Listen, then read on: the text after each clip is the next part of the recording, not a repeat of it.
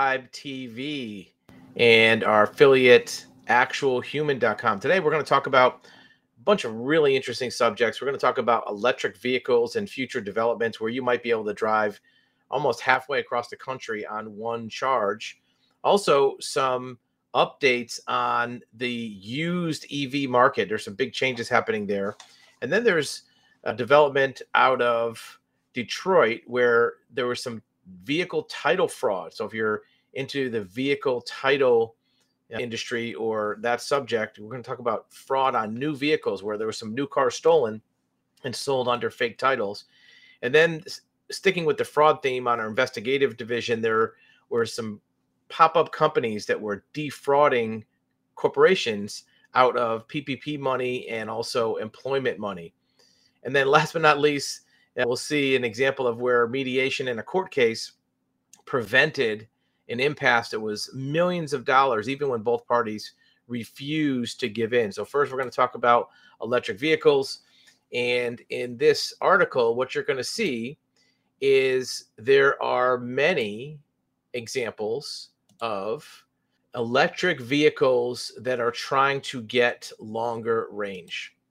So, what happens is when you have a, I guess, a trip that you're trying to go on that maybe is going to be farther than you need to take a charge, a lot of people worry about whether or not they're going to make it on that trip without having to stop and recharge. And there's manufacturers out there that are trying to make that what they call range anxiety become a thing of the past, right? Where you don't have to worry about it. You can just go on your trip and not necessarily worry about plugging in. And this article from Automotive News talks about how Toyota is working on their next generation of batteries where you can drive almost a thousand miles, 900 plus miles. So this is going to be where if you go on a, a day long trip and you want to drive, you know, five, 600 miles, a vehicle with even a 300 mile range, you might have to stop twice because that 300 mile range is not always what you're going to get you're going to have the range reduced because of the fact that maybe you put on the air conditioning, you put on the heater, you have a extra passenger in the vehicle, and sometimes that can cause the range to drop. So if you're in a Toyota in a couple years where the next gen batteries will allow you to go 900 miles, well now you don't have to worry about it. Right? You can drive all day. Look at 70 miles an hour, even on average, that's still more than 10 hours driving. Most people don't want to drive that far, right? At 50 miles an hour, that's almost, you know, 18 hours. So 900 is going to be more than you're going to want to drive in a day, anyways. And of course, you can charge up overnight. This technology obviously isn't out yet, but that's going to revolutionize the way that people consider electric vehicles. Look, if you are considering an EV and you know that once a month or twice a month you go on a day trip, even that's 400 miles, you know, 200 miles one direction, 200 miles back, or maybe even, you know, if you live, let's say, in a big city like Atlanta and you want to drive up to Lake Lanier, 150 miles, stop, spend a couple hours and drive back. Well, guess what? An EV with a 200 mile range, you might have trouble right? And you don't want to be sitting for three hours charging up your vehicle.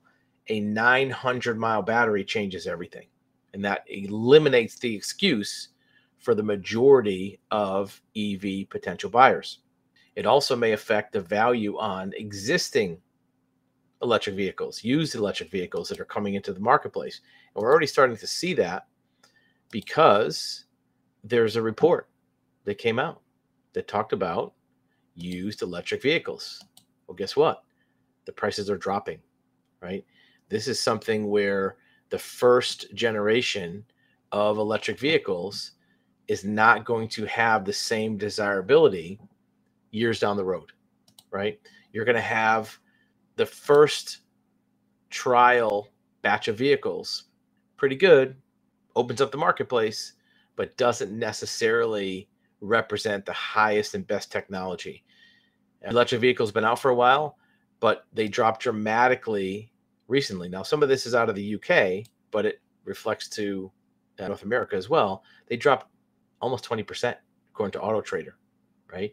Used EV market is changing fast because many EVs that surged are now, many companies are now delivering more.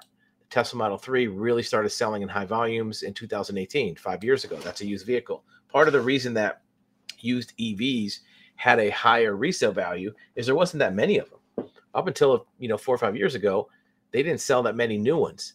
Now that the used EV market is starting to hit the stride of when there was more manufacturing, that could be a higher volume and then by definition lower price.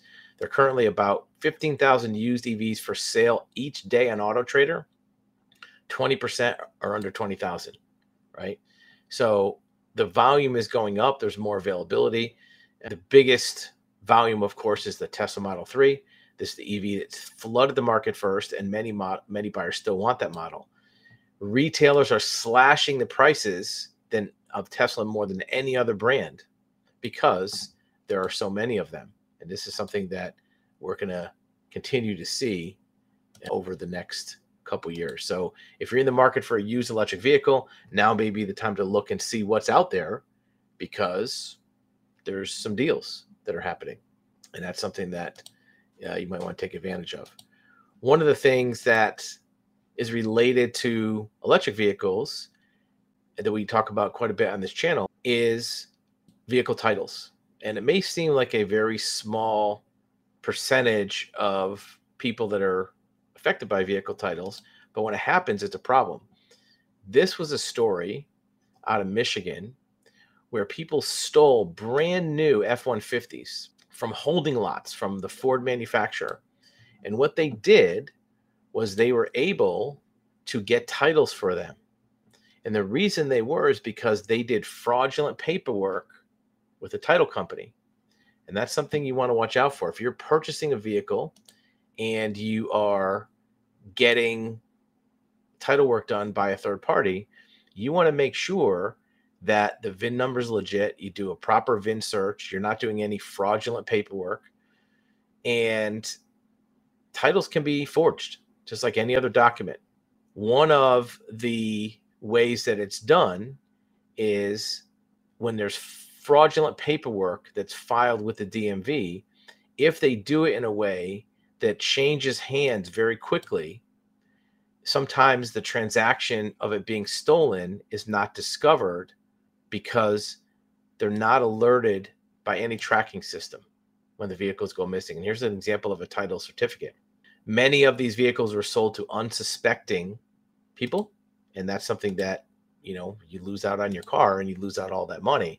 So you want to double, triple check your VIN numbers, do all your title searches. That's one of the things that people don't realize is there's not one place you can do a title search for checking all the possible backgrounds of a vehicle. You want to check liens, stolen, salvage, any claims, and not one place has all those records. The police department has stolen. The Department of Motor Vehicles has liens and ownership the National Motor Vehicle Title Information System, NMVTIS, they have salvage and junk and parts only. So you want to check out all of those title locations to make sure that you're not getting ripped off and you're not being defrauded. Sticking with the fraud scheme, here's something that we've talked about on prior videos. What happens is you have a cottage industry, according to this article, which popped up over the last couple years. And you've heard the ads on TV employee retention credit, ERC credits, where if you were a company which got PPP loans or made it through the pandemic with your employees, you can now go back and claim credits for keeping your employees, even if you got PPP. What happens is you basically tell the Treasury Department that you had this many employees before the pandemic you kept that many or more afterwards, and they will give you up to $26,000 per employee, right? And it's free money. And it's good if you deserve it. But there are strict eligibility requirements. Okay. you have to have paid the payroll out to these people throughout that time. Many owners of businesses do not understand the criteria. Many times you can inadvertently overestimate what you're supposed to do. But it's worse than that. There are companies that are out there that advertise to business owners to claim these credits. Companies don't need any kind of a license, they don't need any kind of certification. They can just say, We'll get you these credits. Some of them will charge an upfront fee, but after a while, some business owners were hesitant on paying an upfront fee. And so the companies, the ERC refund companies, said, Look, we'll get paid entirely on com- uh, commission. So we'll get you your credits. And if you get the credits, you just give us a percentage or we'll take a percentage. So company feels like I got nothing to lose. So what these companies will do is they will take the process, the reality that it's easy to file for the credit and to dupe to small businesses. What they will do is seek money they aren't entitled to. So they'll file a return on behalf of the business that says, yeah, I had 10 employees and I kept 12 of them and I got this much money. And what happens is these ERC refund companies will just put all the paperwork in front of you, make you sign it. You submit it as a business, or they'll actually submit it for you. And you get this money and they take a percentage, or maybe they take it first and then they give you the rest. The problem is you're on the hook if it turns out that you weren't entitled to it. So let's say you file for seven employees at $26,000 a piece. That could be almost $200,000, 170, 180, right? And maybe this company takes 20%, so they get 40 grand, let's say 30 grand. Well, they have $30,000 for doing some paperwork. You feel like, this is great. I got all this free money. And then you get a notice in the mail a few months later that says, hey, we audited you and you don't deserve this money. You have to give it all back. You don't just have to give back what you kept, you have to give back the whole thing, right? The IRS is warning businesses to be on the lookout for third parties promoting this. These promoters actively mislead people into thinking they can claim these credits. The aggressive marketing of these credits are a major concern. There are very specific guidelines not available to just anybody. But because the Treasury Department wants to get this money out, they take your word for it initially. And if it turns out later it wasn't true, then you have to give it back. They claw it back and they claw it all back, not just your net, they claw back the gross amount. And then whatever this scam company got, they get to keep because they're long gone at that point.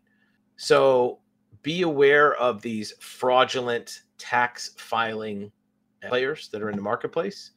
You don't want to get caught up where not only do you have to pay the money back, but sometimes you have to pay a penalty on top of it. Sometimes now this company also has your private information for you and all your employees names, address, social security numbers. Who knows who they're selling it to? If they are a scam company, they are probably not just doing one scam, right? They're probably doing other types of scams. This is something that we've talked about for almost a year now to be aware of and you want to check the backgrounds of the people involved. Most of these companies that we've seen doing this, many of the principals have extensive criminal records, fraud, larceny, sometimes narcotics trafficking. So you want to make sure that you're dealing with the right kind of company. When we come back, we are going to talk about another type of fraud that affects a lot of consumers. And we're probably going to touch on mediation. There was a company that swore up and down it would never settle on a case, and a mediator stepped in, helped them out. They did settle, and turns out it was the greatest thing they could ever done. So on the other side of this break, we're going to have our friends from Actual Human talk to you about access to licensed and certified professionals, and we'll see you in about a minute. Are you tired of automated systems and chatbots when you need assistance? Experience actualhuman.com and connect with real professionals, not automation. At actualhuman.com, we bring you a network of professionals who are excited to answer your questions and provide guidance. Getting started is easy. Let us show you how. Here's how it works Step 1 Select the best date and time for your video call. Step 2 Describe your situation and the areas you're looking for advice. Step 3 Connect one on one with an expert and get the undivided attention that you deserve. Experience the difference. Visit actualhuman.com today and schedule your professional consultation. Actualhuman.com. Expert guidance from real people. Good. So the next story is about mediation. And mediation, you know, a lot of times it sounds boring, but here's a case where Ryanair, major European airline, their CEO was involved in a major employment case. And he said, word for word, verbatim, hell would freeze over before they negotiated this case. Hell would freeze over. Okay. And that was their chief executive, Michael O'Leary. He has been the CEO since 1994. And again, 2017, hell would freeze over. So he was adamant about that.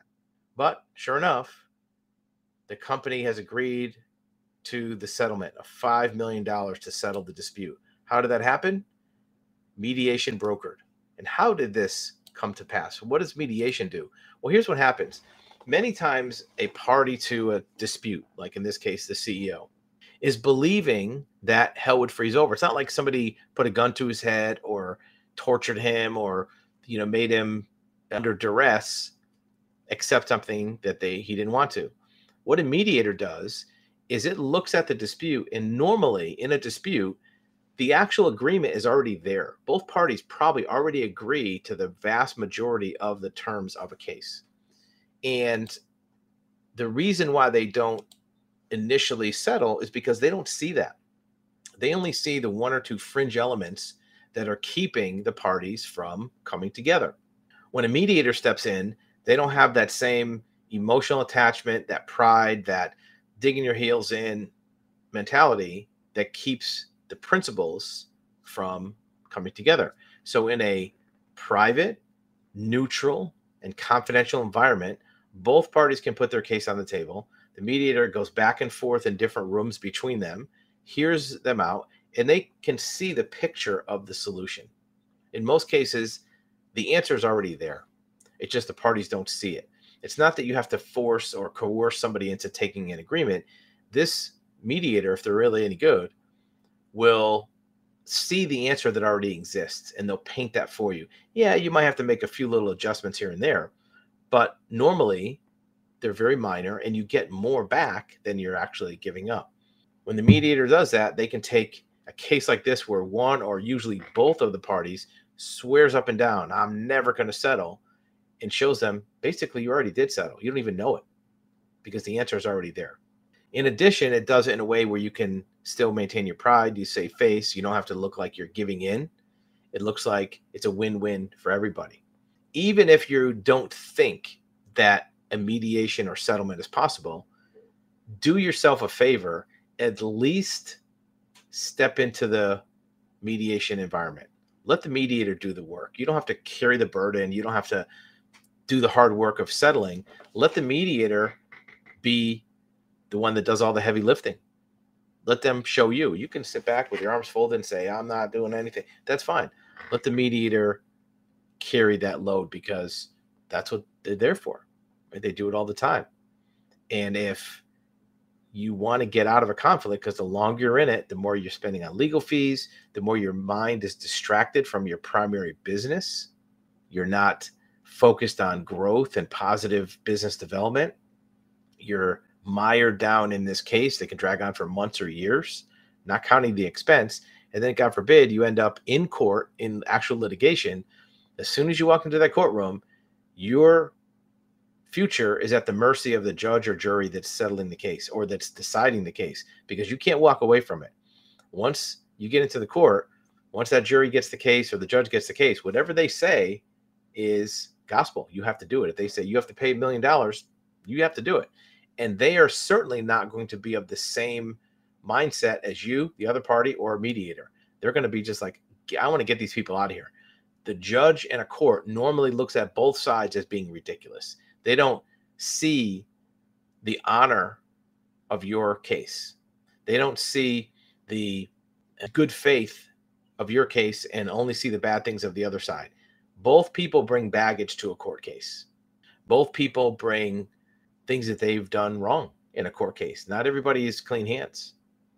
So the court, when they see that, or jury is going to say, look, both parties did something wrong.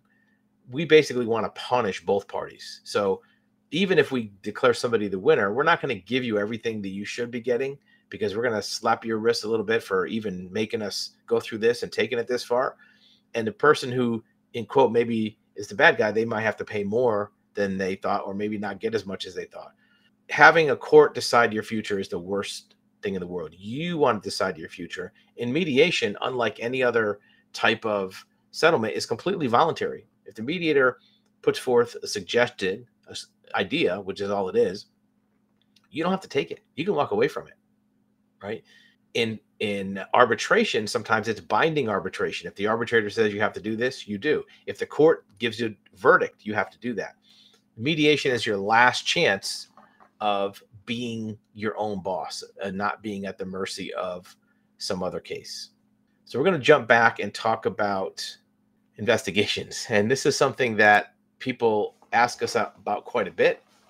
They ask us, well, gee, what are the, some of the stories? What are the craziest stories you ever saw? The craziest things that ever happened with an investigation? And our investigative agency, Active Intel, you see the link on the screen. We do all kind of cases, fraud cases, embezzlement, asset search, verification of documents, document forensics, digital forensics, getting records from mobile devices, from computers, you know, these computers behind me, extracting out records, even deleted and hidden records, finding hidden assets. And in one case we're working on, it happened to be a family law case. Now, the the subject of the case wasn't necessarily to find wrong in the other person for the, these people to get a divorce. The divorce is already happening, but they were wanting to come to an agreement on, in this case, the visitation with children. And the visitation was being agreed upon by the parties. And look, the, the spouse, who happened to be the our client, which is the wife, and to be fair, we've obtained permission to discuss some of the details of this case without any names or locations from the client. We never talk about cases, you know, it's all completely confidential. But in this case, the client our our client, which was the the wife, has given permission to talk about some of these details because they're quite comical, actually. So the part the couple was already separated. The husband had moved out. He was living in another house, and he had, while this case was going on through the court, a temporary visitation schedule. Let's say Tuesday and Thursday afternoon, pick them up, bring them back, bring them to school the next day, that kind of thing. So there was a 11 year old daughter that was the child of this couple. And Tuesday and Thursday, the father who lived, you know, separately was supposed to pick up the kid from school at two o'clock, take the kid for the afternoon, do whatever they're going to do with the kid, and uh, bring him to school the next day. They would stay overnight at the father's house and bring him to school the next day, two days a week. Well, the wife was okay with that. And actually, for the permanent visitation, there was some discussion that the visitation would actually even be more generous than that. It wouldn't just be two days a week, it might be three days a week, or even four days a week, or maybe longer periods of time. So the wife was was okay with that, but what was happening is the husband wasn't taking advantage of all those days. Two or three times a month, he was saying, "Nah, I'm not going to pick up so and so today." I'm not going to pick up the daughter today. I mean, she, can go home after school. And the wife was wondering, well, you know, if he's not even taking advantage of this, why would he want more? Why would I want to give him more visitation? So there was some financial issues involved too with hidden assets and how much income he had, that kind of thing. So we were tasked with finding out what was going on with the activity of this uh, father, the other person. So we started out by doing some research on his income because his income had dropped dramatically when the divorce started. And the income, uh, spousal maintenance, you know, what most people call alimony, was going to be based on the person's income. Well, what we did was we, we looked through some records with the company and we found, and some of you may have heard this story before on some of our other channels, that the father had gone to his boss. He was a salesperson for equipment and said, Look, here's what I want you to do. I want you to not pay me my commissions. I want you to set them aside, put them in another account. Don't pay them to me. I don't want my commissions. He was able to live off of his base salary and his commissions, the the boss, the the business owner, was keeping for him in a separate account. And he was friends with the boss, so the boss was okay with that. And he was gonna, of course, after the divorce was done, take that money back, but also the alimony was going to be based on the amount he was making during this process, which didn't include the commissions. So we were able to follow the father to find out where he was selling stuff to. He went had a route. He went to different companies and was selling this equipment. So what was happening is he was still selling the same amount of equipment, but he was not booking the sales through his account. He was booking the sales through another salesperson, so he didn't get credit for it. And he was even telling some of his clients, don't book through me, don't order online through my account, do it through the corporate account. So by doing that, he was diminishing his income, reducing his income. So that was documented. The next thing that we were trying to document is what he was doing when he didn't want to pick up the kid. If he said to the to the mother, "Look, I don't want to pick up my daughter today after school," he was always saying he had to work. He had to he had to work extra hours, you know, harder harder job functions. And the wife was thinking, "Well, if that's true, how come there's no income? How come the income's not going up? Well, we did some surveillance and we found that the guy was going to work on that day. Perfect example. There was one day when the daughter that he had visitation of had to go for a medical procedure. Nothing, nothing major, minor procedure. She had a little bit of a medical issue. And the daughter said, Daddy, I'm going to be really scared. Can you come with me? to this appointment. He says, No, I'm sorry, I can't. I have to work. So this is one of the days when the daughter was supposed to be with him and he wasn't. So we did surveillance. He left his house where he lived. And turns out he lived with another woman at the time, which he was separated. He was entitled to do that. He went to work. He stayed there for about 15, 20 minutes. He left his office and then went to Hooters for lunch at 11:30 a.m. And this is when the daughter's going to be at her medical appointment at 11 o'clock a.m. He literally was at Hooters drinking a pitcher of beer and wings, chatting up Hooters girls while his daughter was at this appointment. We had great photographs. We had a picture of him looking over his shoulder at the Hooters girl with little yellow shorts, orange shorts, pitcher of beer, bucket of wings stayed there for about two hours. It was almost two o'clock by the time he left. He leaves Hooters and he goes to the uh, gambling racetrack where he's betting, racing, animal racing. I'm not going to say if it was horses or dogs because that might indicate the location. And while he was there, he's drinking again. He had a couple shots, he had a beer. Now it's three or four o'clock in the afternoon. The daughter had finished her medical appointment. He goes to pick her up at the mother's house, and now it's five o'clock. And he takes the daughter along with his new girlfriend to a restaurant, and they had dinner. And he had another couple drinks at the restaurant, and we notified the wife, look, he's had some drinks, so you might want to check to see if he's okay to drive before he left with the daughter, but he was okay to drive. So he takes the daughter to the restaurant, didn't bring her home to stay with him overnight. He said, No, it's been a long day. I'm tired. I'm going to bring her back home to the mother's house, which he did. And then he went back to where he was living with this with this girlfriend, this new girlfriend. So he he goes back to the house and we're about ready to terminate the uh, surveillance. And what happened was he gets in his car. It's nine o'clock at night. He gets in his car and leaves, drives away from this new house where he's living with the girlfriend, and he goes to another condominium where he's got another girlfriend and he stays there overnight. Now, I don't know what he told his second girlfriend, like where he was going at nine o'clock at night and coming back the next morning. He probably said he's going out of town. So we had surveillance on that. Now, granted, look, if you're separated from your wife and you're have a girlfriend and cheating on her, that may not affect the marriage, but it does show some bad faith because your daughter was supposed to be with you. And instead of wanting to be with your daughter, you'd rather be at Hooters drinking beer or at your other girlfriend's house cheating on your whatever. So this was a case where we had excellent surveillance, excellent documentation of the finances, excellent documentation of we even had our investigator went back to Hooters after he left and got the receipt with his credit card number on it with the pitcher of beer, the wings, and everything else to prove that he was there and was drinking at 11 o'clock when his daughter was at the medical appointment. All this was very helpful in negotiating a financial settlement, but also visitation where he still got the three day visitation. But it was established that if he didn't see his daughter on that day, there were penalties. There were penalties of finances. There were penalties of maybe not seeing her another time because the mother didn't want the daughter to have her hopes built up that she was going to see her father and then have him dashed, right?